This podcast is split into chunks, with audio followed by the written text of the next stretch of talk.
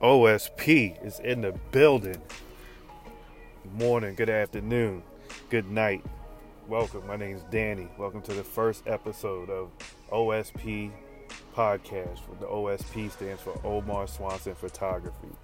Um, and we're going to touch on everything. You're going to get tips, you're going to get insight, you're going to get business insight, you're going to get networking, you're going to get interviews, you're going to get random facts. You're going we're, we're here to build and help this community go and thrive um, in the direction that we as real photographers feel that it needs to go.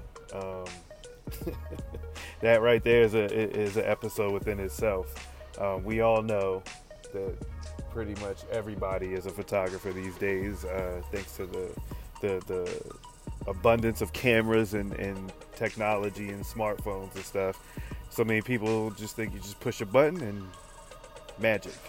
But um, yeah, so we're gonna touch on all that. We're gonna cover all those bases.